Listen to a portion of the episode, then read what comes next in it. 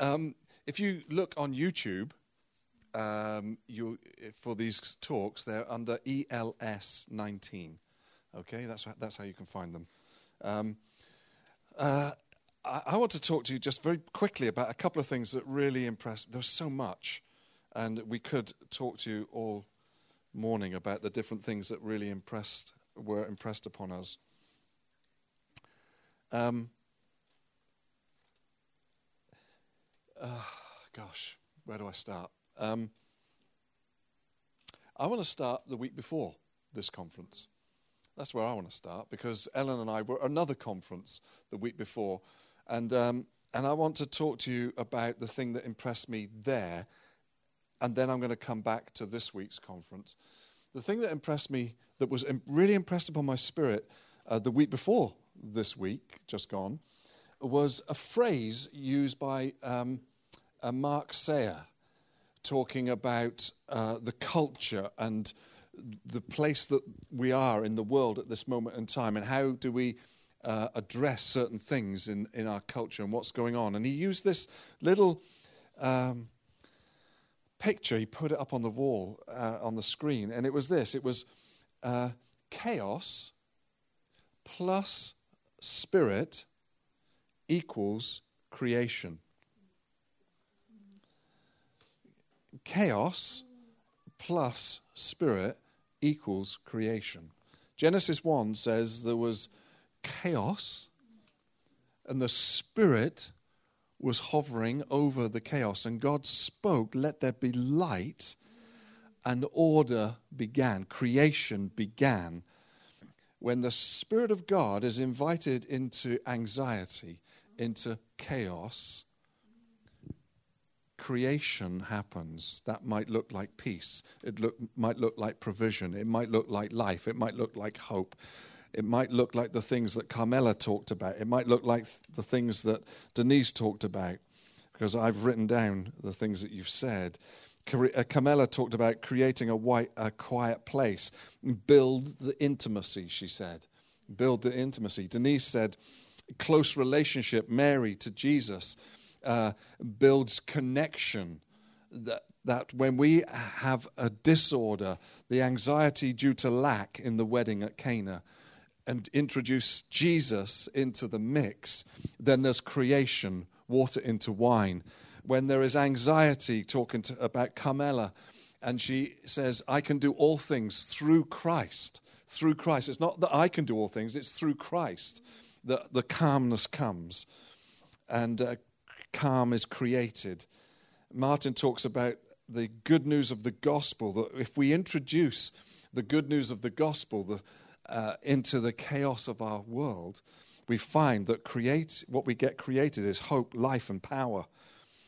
And so that was a, phrase that was impressed upon me. And I thought, yes, Lord, in all of my anxiety, in all of the anxiety that I see, we need to make a way to create space for Holy Spirit to move. We need to be people of faith in all sorts of dimensions. And then, and then it, the thing that impressed me this week, the teaching was brilliant. It was um, challenging, encouraging, humorous. Uh, but the thing that impressed me more than anything else in my spirit was a song. Was a song, and we've sung it this morning. And it's the words in the song that were really, really, really impressed upon me. Uh, and it's waymaker, miracle worker, promise keeper, light in the darkness.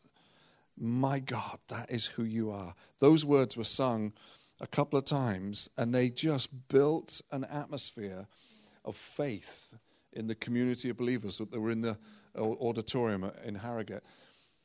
This is who God is. He's a waymaker.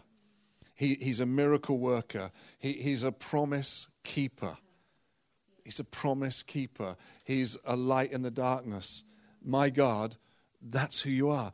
But you see, the thing that really affected me was a change in emphasis in these words.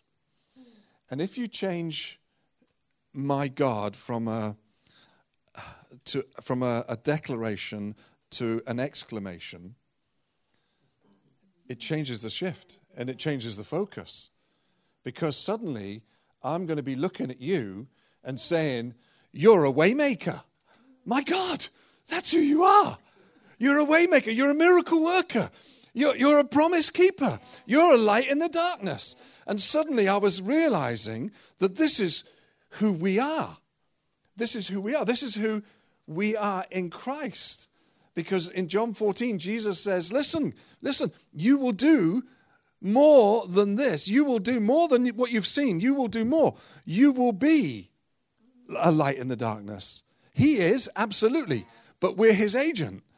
And these things, and I suddenly had this shift in my spirit. I thought, oh my gosh, this is who I am. I'm meant to be a waymaker. I'm meant to be somebody that, that makes a way for people to meet Jesus. I'm meant to be a miracle worker. I'm meant to be praying for the sick and seeing them healed. I'm meant to be praying for impossibilities, expecting the God of the impossible to turn up and make it possible. I'm expecting to see wine into, no, water into wine. water into wine. I forgot it's the church that prays, turn the wine into water. When Jesus prays, turn the water into wine. But it's suddenly, and I, I want to say it to you this morning this is who you are. My God. My God, this is who they are. Whoa! It's a declaration. But then if you change a letter, it becomes better. Because if you change the M to a B, it's by God. By God. By God. That's who you are. It's by God in you. That's who you are. It's by God in your presence, in your company, in your spirit, in your life, in your family, in your circumstances. That's who you become. You become a miracle worker, a promise keeper. You make a way for people, and you really are a light. You really are a light. So that's what impressed me. That's what challenged me.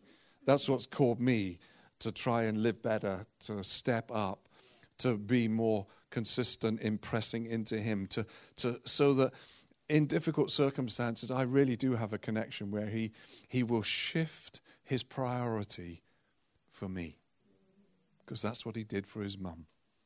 He shifted his priority. God, the creator of heaven and earth, who says, My time is not yet, because of the connection with his mum, the closeness and that intimacy. And it's not, the, it's not that biological connection, it's the spiritual connection that we have.